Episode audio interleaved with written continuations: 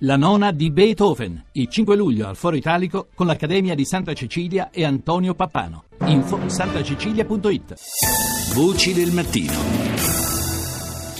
6, 40 minuti e 16 secondi, buongiorno di nuovo da Paolo Salerno, torniamo stamani sul tema del glifosato perché la Commissione europea ne ha annunciato l'estensione dell'autorizzazione all'utilizzo per quanto riguarda questo diserbante fino al 31 dicembre del 2017, è collegata con noi Monica Frassoni, co-presidente del Partito Verde Europeo, buongiorno.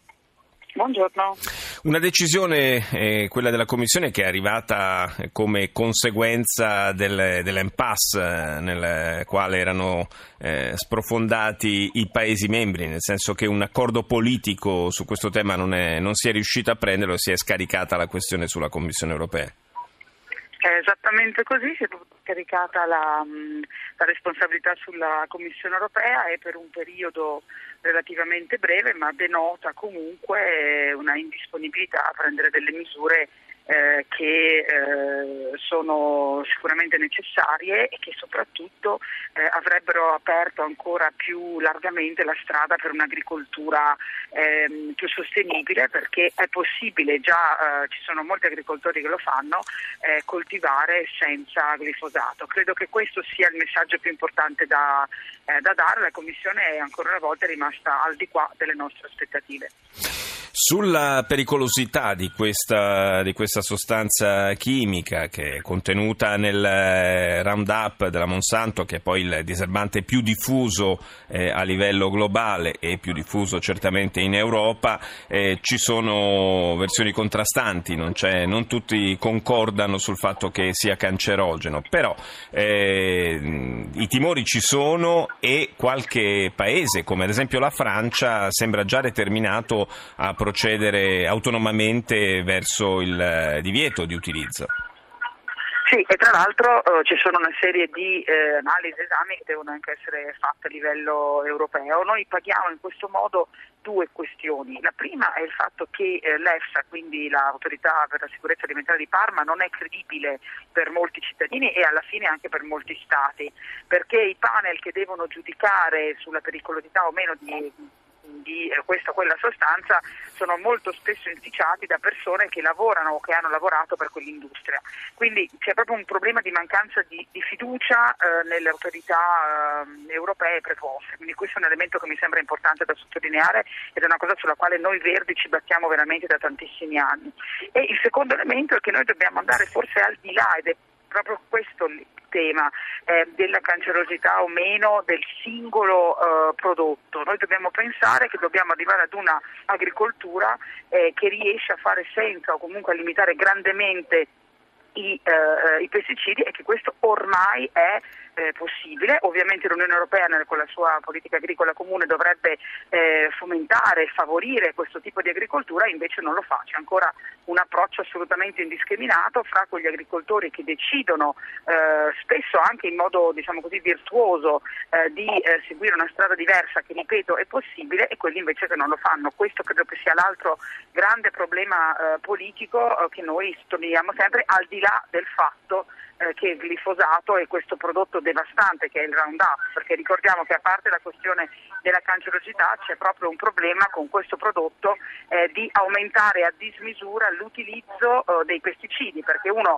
eh, riesce a, ehm, siccome insomma, sono state fatte delle piante resistenti a questo pesticida, eh, chiaramente ne usa ancora di più. Quindi a parte il tema della cancerosità o meno, noi stiamo discutendo qui di un sistema della politica eh, europea che deve eh, cambiare in un modo più deciso e anche eh, secondo delle regole che cambiano e credo che noi ci saremmo francamente potuti aspettare che la Commissione, vista anche eh, tutto quello che succede, anche la sua mancanza di eh, legittimità rispetto ai cittadini, eh, potesse prendere una, una posizione un pochino più coraggiosa. Tanto la dovrà prendere. Eh, il, il, il, problema è per il momento rimandato alla fine del, del prossimo anno. Grazie a Monica Frassoni, co-presidente del Partito Verde Europeo. Grazie, buona giornata. È collegato con noi il presidente di Confagricoltura Mario Guidi. Buongiorno. Buongiorno, buongiorno a voi. Eh, immagino lei abbia ascoltato quanto diceva eh, Monica Frassoni. Io le chiedo, eh, è proprio indispensabile l'utilizzo di queste sostanze per mantenere il nostro attuale sistema produttivo?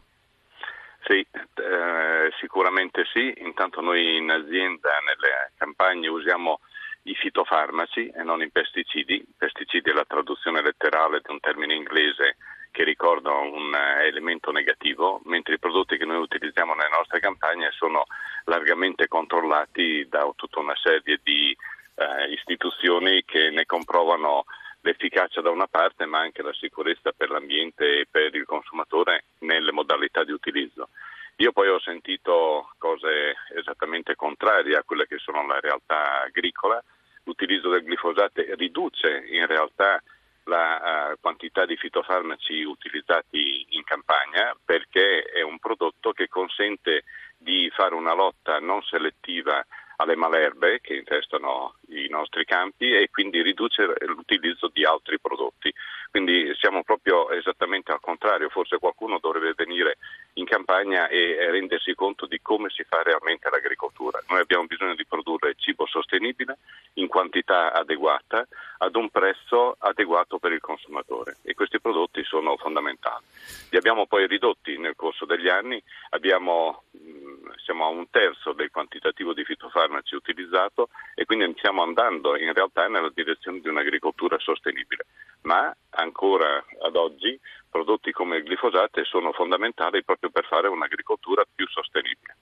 Ma ci sono pratiche però che potrebbero consentire, evidentemente in parte sì, visto che lei mi dice che eh, è già stato ridotto il ricorso a questi prodotti, dicevo ci sono pratiche che possono consentire di surrogare in qualche modo l'utilizzo eh, di, di prodotti come il Roundup?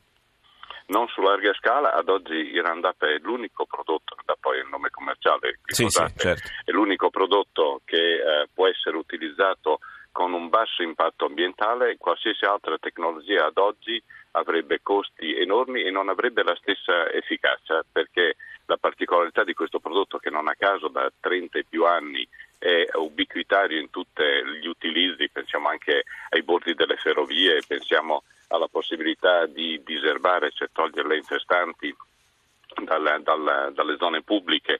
È un prodotto che si usa in maniera latissima e che oggi non ha sostituti efficaci perché hanno altri meccanismi di azione. E non è vero che c'è una sola lobby delle multinazionali, ci sono piccole lobby che hanno tutto l'interesse a promuovere prodotti inefficaci a grandissimo costo sull'onda di questa visione errata ambientalista. E poi mi permetto di dire cosa, eh, l'agricoltura europea sta andando nella direzione della sostenibilità da tempo, noi agricoltori siamo obbligati a ridurre la nostra capacità produttiva, a lasciare zone verdi, a non utilizzare eh, certi prodotti già da tempo e va tutto sotto il termine di greening, ovvero inverdimento.